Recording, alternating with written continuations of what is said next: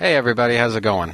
Welcome back to Trentus Magnus Punches Reality. I'm Trentus Magnus and I'm the best there is at what I do. I welcome you to the deluxe second episode, anniversary, epic milestone retrospective extravaganza.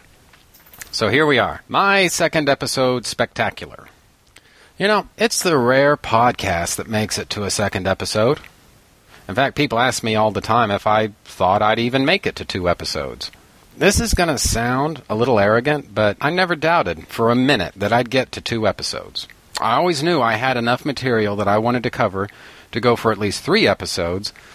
I've always believed my best episodes are still ahead of me. But as I look back on this show's long and extensive history, I have to say it would seem wrong to reach this kind of a milestone without some public thanks and acknowledgement. So, first of all, I'd like to thank Scott Gardner and Chris Honeywell, the hosts of Two True Freaks, which you can find at twotruefreaks.com, for their encouraging rookies like me to give this podcasting thing a shot.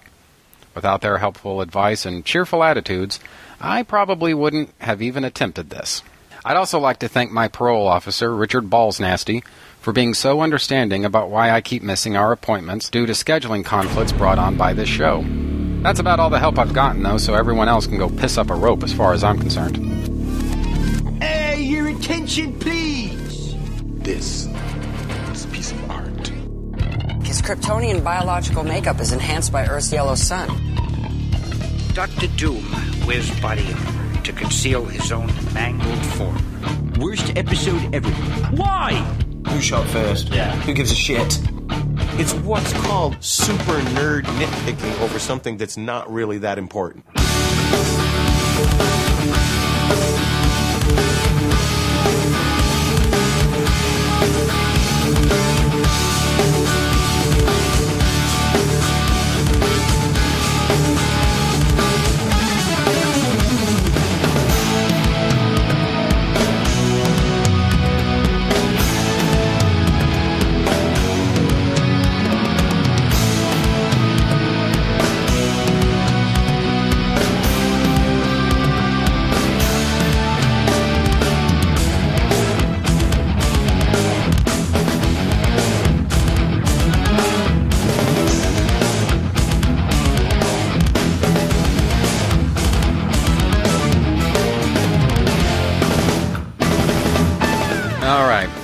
That stuff out of the way. I've read a few comics since last time, but I warn you, some of you may not like what I have to say about this one. Howard the Duck number one starts off in Cleveland, with Howard deciding to commit suicide by jumping off a tower. Noticing that there is no door into the building, Howard decide, decides instead to climb the tower.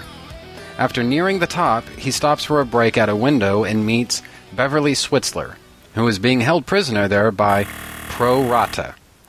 After a big mix up with Pro Rata's dog, out of thin air, the Pro Rata, soon to be chief accountant of the universe, appears. He says he needs a missing jeweled key for his cosmic calculator and dispatches Howard and Beverly through a dimensional portal in order to find it. All kinds of wacky hijinks ensue from there.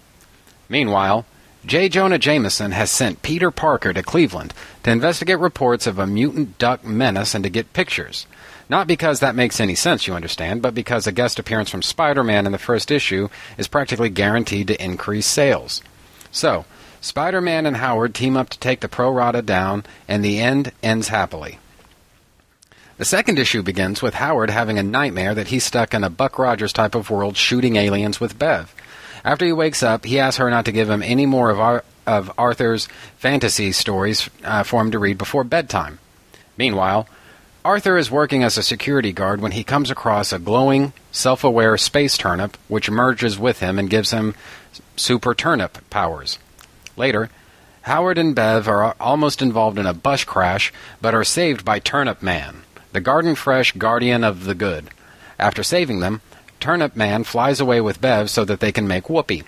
They land in a park, and then Turnip Man badly tries to run game on Bev, who isn't having any of it. Howard soon catches up with him, and before anybody can say, Holy shit, you're a talking duck, Howard finds himself in a fight with a space turnip that has possessed Arthur.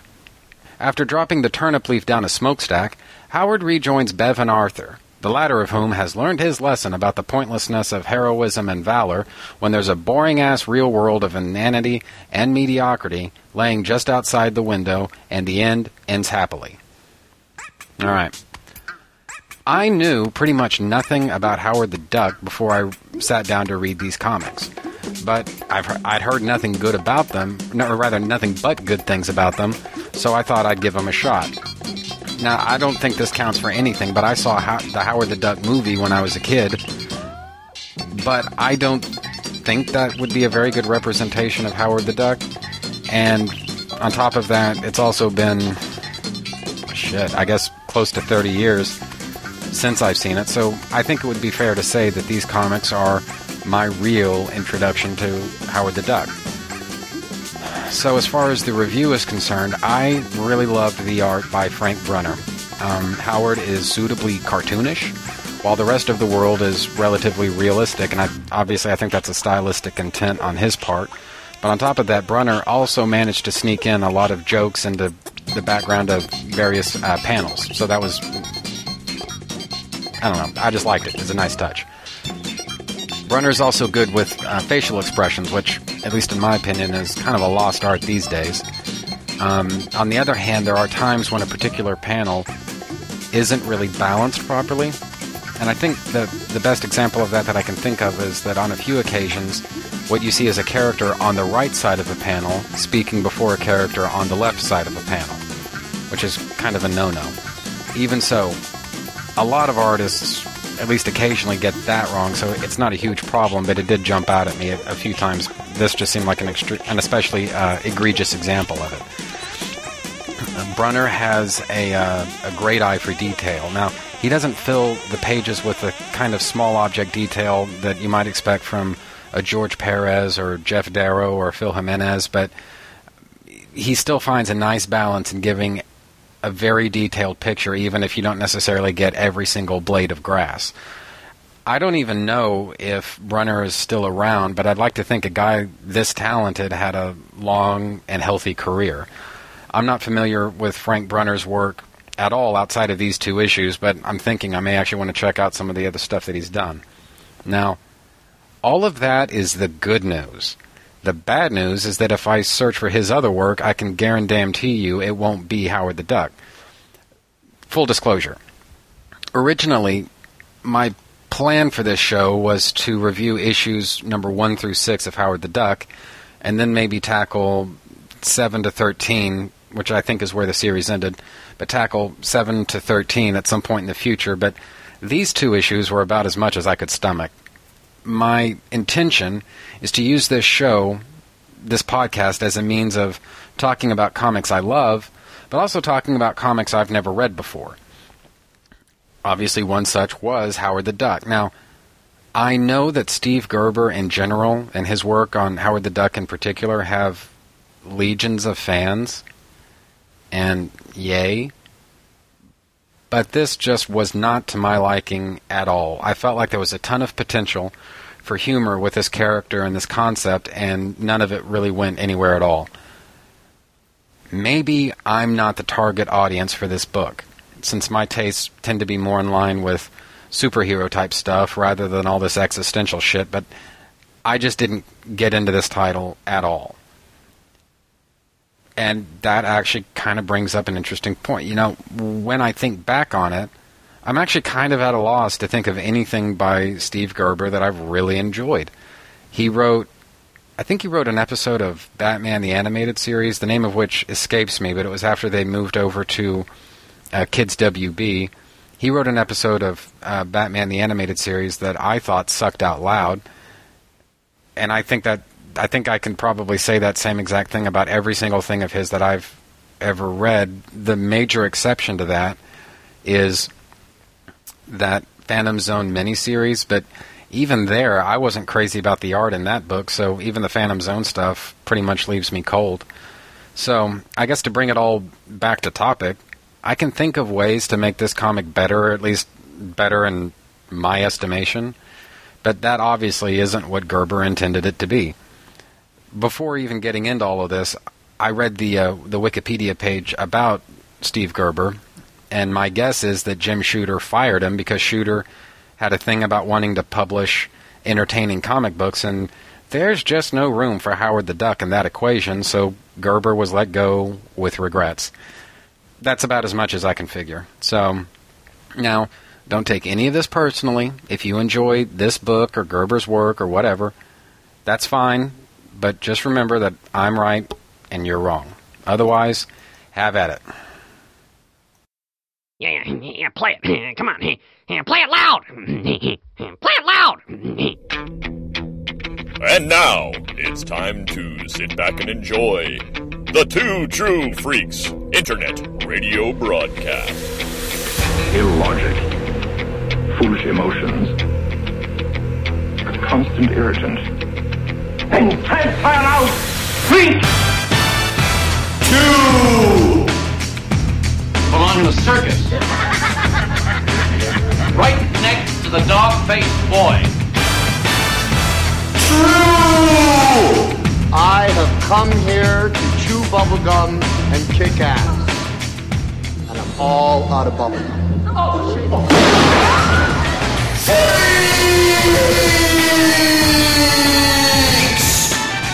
It's a super prize package worth 9,300 This isn't the biggest bag over the head punch in the face I ever got. God damn it! Ow! And now, together by live simulation via the internet, your hosts, Scott Gardner He killed a police officer, for Christ's sake! You're goddamn lucky he didn't kill all. and Chris Honeywell. Keep away! Keep away from me! You are physically repulsive, intellectually retarded, vulgar, insensitive, selfish, stupid. You have no taste, a lousy sense of humor, and you smell.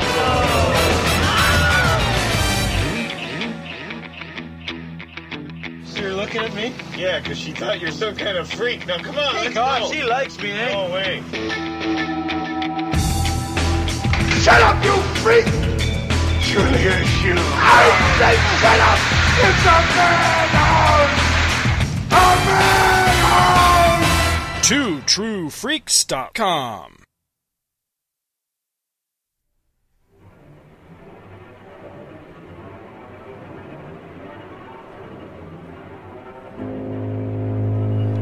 Okay, originally, this is where this episode was supposed to end, because as I said, I was going to review a lot more issues of Howard the Duck than just these first two, and I didn't really count on the fact that this comic would just end up being so horrible I wouldn't be able to finish. Who could have guessed, right? And so, what I've decided to do is actually put this episode together with another episode, and I guess sort of make a super episode out of it. So that's that's the idea here, and the reason for that is because this other episode, the one that you're about to hear, was running a little bit short itself, nowhere near as short as as the uh, Howard the Duck bit, but still, it was running a little bit short, and so I thought it might be helpful to put these two shows together and just uh, economize on it that way. So here we go.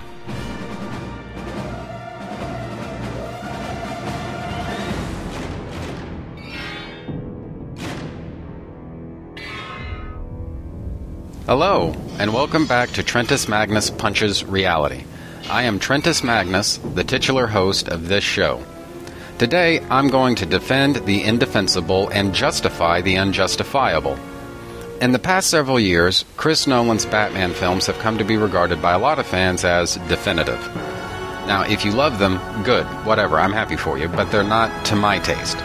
On top of that, you're free to have your own opinion. I'm not trying to change your mind about anything. I do, however, want to speak up in defense of the Joel Schumacher Batman movies. Yes, both of them.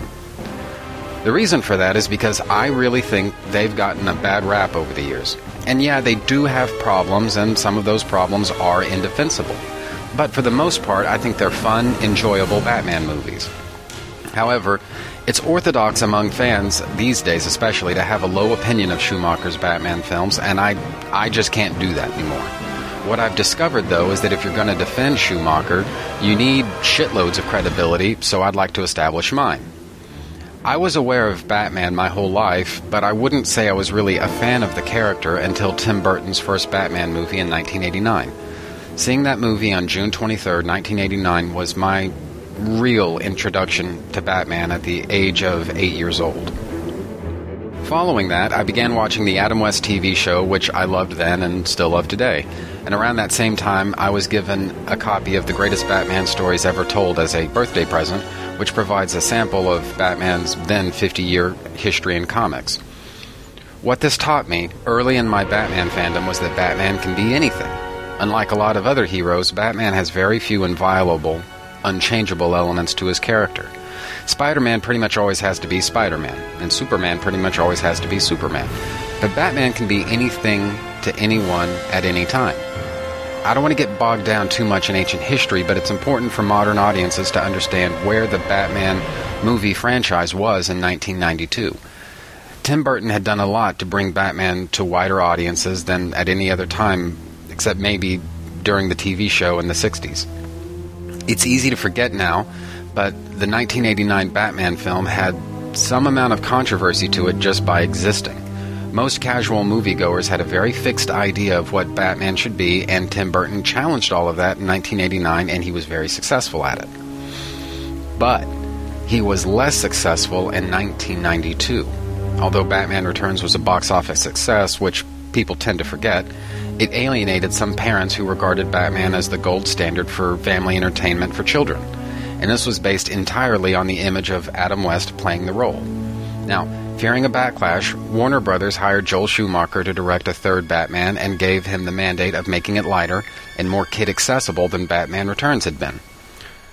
Schumacher directed a Batman movie that had considerable resonance with Tim Burton's movies as well as the Adam West take on the character that audiences at the time still expected.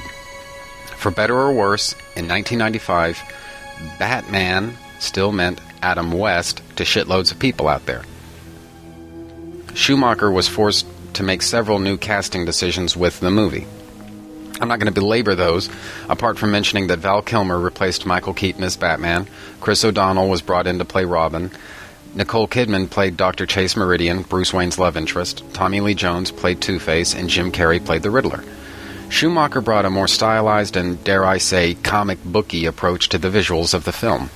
Schumacher's significantly lighter Batman Forever was a box office success, but, more importantly, was a merchandising success in ways that Batman Returns was not. For those reasons, and wanting to capitalize on Batman Forever's success, Warner Brothers rushed a sequel, Batman and Robin, into production. This new film replaced Val Kilmer with George Clooney as Batman and introduced Arnold Schwarzenegger as Mr. Freeze, Uma Thurman as Poison Ivy, and Alicia Silverstone as Batgirl. Batman and Robin, as a film, was even lighter and more merchandise oriented than Batman Forever had been, and that has hurt the film both in the initial release as well as its legacy. And that is what I want to discuss. And again, I'm not out to attack anybody else's opinions about this or anything. If Tim Burton's movies are your favorite, hey, more power to you. If you prefer Chris Nolan, that's fine too. Those movies have some good parts to them. All I'm interested in doing is speaking up for Joel Schumacher's movies because I feel they've been treated pretty unfairly. To start with, a, a, fairly common gripe of both movies is the crazy amount of neon and lighting choices used in both uh, both films. My answer to this is that it's simply stylistic preference. Schumacher obviously wanted his films to have their own visual identity, and they certainly do.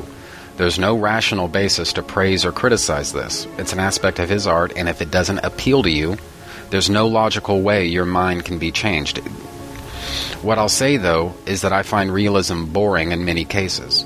Schumacher's films are loaded with heavily stylized production design, color palettes, and lighting schemes such that they look like nothing else in cinema. I appreciate the artistic choices he made, and I think they're appropriate for his movies. Another criticism is that Val Kilmer was wooden as Batman and Bruce Wayne. This is another issue where preference is a factor, somewhat, but I view his performance more as stoic. He's carrying a lot of responsibility and a lot of guilt on his shoulders. At the same time, he's clearly struggling with being Batman. He's helplessly stuck in a pattern of self destruction. And before he can co- overcome all that stuff, of course, Bruce Wayne is going to be stiff, reserved, and awkward. He's covering up more than just his secret identity. He's covering a lot of pain and torment. His only outlet is Batman, and it's obviously killing him. Related to that, George Clooney is thought to be too light and jokey as Batman in Batman and Robin. Well, Batman and Robin is a sequel to Batman Forever. It's logical, at least to me, that Bruce would have a different philosophy about his dual identity once he makes the decision to be Batman because he can, rather than as a, as a nihilistic, self destructive crusade of vengeance and obsession. I would argue that, on that basis, that Clooney is pitch perfect casting to play that type of easygoing Batman. I'm going to go into more about the characterization and all that stuff in just a bit. I just wanted to get that that part settled up front. So, what about Tommy Lee Jones as Two Face? Well, I think Jones is maybe a little too zany as Two Face, but first of all, if you met someone who looked and behaved the way Jones does as Two Face in real life, you would be scared shitless. Second of all, Two Face still subordinates all of his decisions to his coin. There are instances in the comics where Two Face flips his coin until he achieves a desired result, just like he does in, in Batman Forever. It's rare, but there's precedent for it. Plus, there's a clear sense of Two Face's split personality with Tommy Lee Jones in the role. His clothes, his hideout, his behavior, everything supports the idea of dual personalities of the character. What about Jim Carrey as the Riddler? To me, Carrey perfectly continues the tradition set up by Frank Gorshin of a maniacal, over the top Riddler. Again, I think most people would be scared if they ran into a lunatic like that in real life. Nothing about Carrey's performance seems off to me. One major problem a lot of people have with Batman and Robin is Alicia Silverstone as Batgirl. More specifically, they quibble about her character's name and it's unfortunate that her character is named Barbara Wilson. I think a lot of trouble could have been avoided if Schumacher had given her any other name. Even if he'd called her Gertrude Wilson, people would be less likely to attempt to draw a straight line between Gertrude and Barbara Gordon. The fact is that Barbara Wilson in Batman and Robin is really a composite of two comic book characters, neither of which are Barbara Gordon. Instead, Barbara Wilson from Batman and Robin is a composite of Betty Kane, the Bat hyphen girl of the 1950s, and Daphne Pennyworth, Alfred's niece. If you're if you're familiar with either character from the comics, Barbara Wilson and Batman and Robin suddenly makes a lot more sense now, huh? All right. So, so maybe they're not so bad. But what makes them so damn good?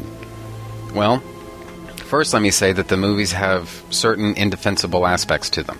I can't touch those. But when you move away from those things, what you find are movies that have a lot of unappreciated depth. First off, there's Bruce's character arc in Batman Forever. To expand on what I'd said earlier, it's only at the end of Batman Forever where Bruce chooses to continue fighting on his own terms that he's able to overcome his guilt. By the time credits roll for Batman Forever, Bruce has gained more than just a sidekick. He's chosen to continue being Batman, and this is a major thing for him. Batman had always been a curse for him penance. Bruce was racked with guilt over his parents' death. He became Batman on that basis. However, Kilmer's Bruce continues being Batman after the movie based on his individual choice. See, this is a Batman who is haunted by the deaths of the Joker, the Penguin, and others. There's blood on his hands, and he feels isolated in even the simplest of social settings. This Bruce Wayne is freshly eaten alive by guilt every single day. He resolves that by the end of Batman Forever, but it's still fascinating to see just how much all the blood, anger, violence, and guilt have affected him. When Bruce warns Dick about seeking vengeance, he knows whereof he speaks because he lives in darkness himself, and he doesn't want that for Dick. In Batman and Robin, Bruce is faced with losing Alfred. Alfred is dying, and it looks like he'll be gone soon. In fact, there's a heartbreaking scene where Bruce and Alfred talk about pain, loss, and death.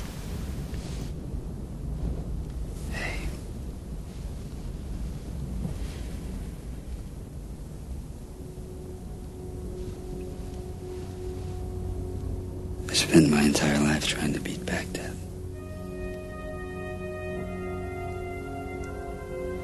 everything I've done, everything I'm capable of doing. But I can't save you. There's no defeat in death, Master Bruce. Victory comes in defending what we know is right while we still live.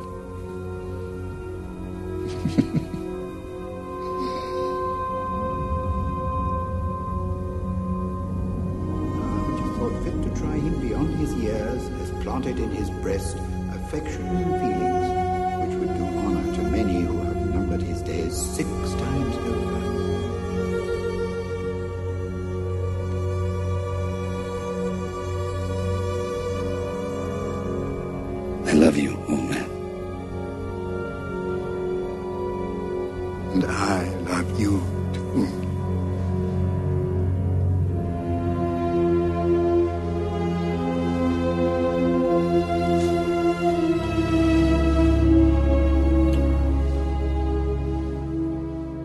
Bruce knows he's going to have to leave home soon and have a final showdown with Mr. Freeze, Poison Ivy, and Bane. He also knows that win, lose, or draw, the only father he's ever known won't live to see sunrise. He has to go out there and do what only he can, but it means sacrificing the last few hours he'll ever get to spend with Alfred. Bruce is faced not only with losing Alfred to death, but losing Dick to his enemies because Bruce himself has been too proud to truly accept him. They agreed to be partners in Batman Forever, but they never learned how to truly work as a team, which, believe it or not, Batman Forever itself shows. Batman and Robin, as a movie, pits them against enemies who exploit their divisions and frailties. If they're not unified, if they don't act as a family, they have no hope of winning. Guys, I'm sorry, but that's some heavy shit. I can't sit here and argue that Batman and Robin is without flaw, but it pains me when people say the movie has nothing redeeming about it. Now, apart from those things, there are th- some elements of the of, of the movies that simply cannot be defended. The Bat credit card, good through forever. Give me a break. Mr. Freeze's endless ice puns. Look, Joel, less is more, okay? Less is more. Poison Ivy blowing the pheromone dust shit every two minutes. Look, you could make a drinking game out of that. The never ending butt shots, just on and on and on. But at the same time, there are a lot of cool things too. In Batman Forever, Batman rescues Dick from a gang of martial arts thugs. The Dayglow gangbangers ran away without Batman even having to fight them, though, because Batman has a well established reputation in Gotham City as an ass kicker. Even though Batman was outnumbered at least 15 to 1, nobody wanted a piece of him, and I just think that's cool. In Batman and Robin, while uh, Batman pursues Mr. Freeze, the Batmobile gets frozen solid, so Batman has to eject, and then he glides down into Mr. Freeze's ice UV. See? Arnold isn't the only one who can make bad ice puns around here. And then after that, he takes Mr. Freeze down. Arkham Asylum. It looks freaking scary in both movies, and I wouldn't change a thing about it. I wouldn't change anything about how Joe, Joel Schumacher presented it. It's perfect, just the way that it is. Also, Elliot Goldenthal's music throughout both films does what every movie score should do in perfectly capturing the atmosphere and tone that Schumacher was going for. I would guess that Danny Elfman's various themes and probably his style, point blank, wouldn't have worked very well. Schumacher, in my opinion, definitely hired the right guy when he brought Goldenthal into the mix. Yeah, yeah, yeah, play it. Come on. Play it loud. Play it loud. And now, it's time to sit back and enjoy the Two True Freaks Internet Radio Broadcast. Illogic, foolish emotions, a constant irritant. And transfer out freak! Two! Belong in a circus. right next to the dog-faced boy. True! I have come here to chew bubblegum and kick ass. And I'm all out of bubblegum.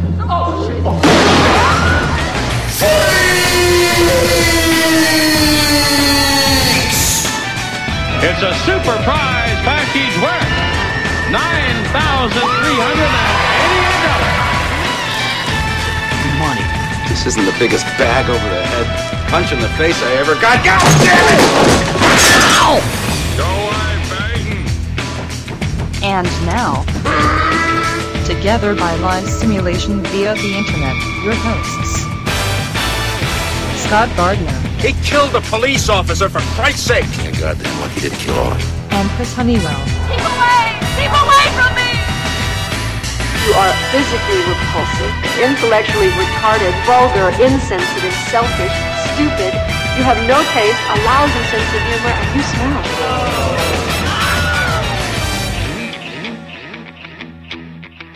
So you're looking at me? Yeah, because she thought you're some kind of freak. Now come on, let's God, go. she likes me, eh? No way. Shut up, you freak! Julius, you. I say shut up! It's a madhouse! A madhouse! TwoTrueFreaks.com. Hey everyone, Sean Engel here. And strange disembodied voice here. Hey, it's good to hear from you. It's been a long time. How have you been? What have you been up to? Oh, not much. Working with other broadcasters, palling around with Simon Cowell, prepping for the Mayan apocalypse. You know, the usual. Neat. Anyhow, uh, glad we got back together since the show, Just One of the Guys, is coming to a turning point, and since you were there at the beginning, I thought it'd be appropriate that you be here now. Ooh, are you finally changing formats and doing your epic coverage of the Al Milgrom Opus US 1? Um, no, I'm gonna start coverage of the Kyle Rayner stories in Green Lantern. And that supposedly is more impressive than the trucker who can receive CB signals through a metal plate in his head? Undoubtedly. Plus, I'm still gonna be covering the ongoing saga of Guy Gardner. Ooh, will he be getting a metal plate in his head which allows him to receive CB signals? No, nothing quite that ridiculous. Although the stories will involve him getting alien DNA, becoming a living weapon, and punching Nazi dinosaurs. Seriously? Yep. So all of this, yet the epic tale of a trucker who's vying to avenge his death of his brother caused by a man who sold his soul to the devil for a satanic 18 wheeler is just too goofy? Precisely. Whatever. So where can I find out about all these changes? Lots of places. For one, you can go to www.justoneoftheguys.libsyn.com to download the shows, check out the covers of the books, and leave comments on individual show postings. You can also find the show on iTunes just by searching for Just One of the Guys podcast, and you can leave a review there as well. So after you finish these books up, you'll cover US 1? Maybe. I've still got that Dallas Dynasty show with J. David Weeder to do. And Scott Gardner has approached me about doing an NFL Super Bowl podcast that he wanted to do in conjunction with the 25th anniversary of its release. It's come check it out every Friday at justoneoftheguys.libsyn.com.